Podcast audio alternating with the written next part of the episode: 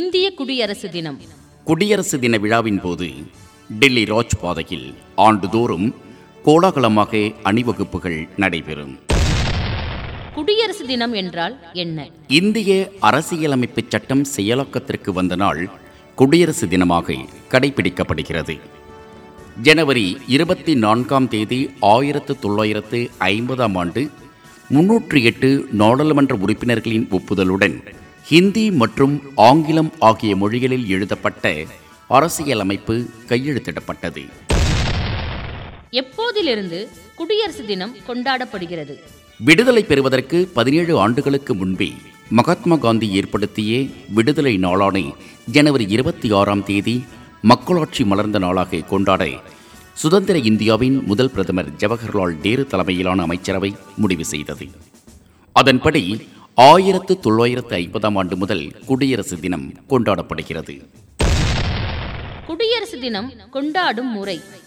தேசிய தலைநகர் டெல்லியில் குடியரசுத் தலைவர் மூவர்ண கொடியை ஏற்றி இந்திய படை வீரர்களின் அணிவகுப்பு மரியாதையை ஏற்றுக்கொள்வார். பின்னர் சிறப்பாக பணியாற்றிய வீரர்களுக்கு பதக்கங்களையும் வழங்குவார்.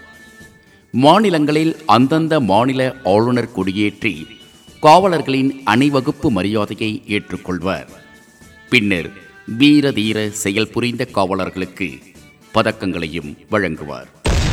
குடியரசு தினத்திற்கும் சுதந்திர தினத்திற்கும் உள்ள வேறுபாடு என்ன?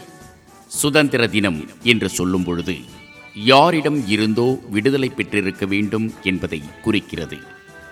ஆயிரத்து தொள்ளாயிரத்து நாற்பத்தி ஏழு ஆகஸ்ட் பதினைந்தாம் தேதி நள்ளிரவில் ஆங்கிலேயர் நமக்கு வழங்கியது தான் சுதந்திரம். நமக்கு அப்போது கிடைத்த சுதந்திரம் முழுமையானது அல்ல. ஏனெனில் சுதந்திரம் பெற்றபோது பிரிட்டிஷ் அரசு இந்தியாவிற்கு டொமினியன் அந்தஸ்து தான் வழங்கியது.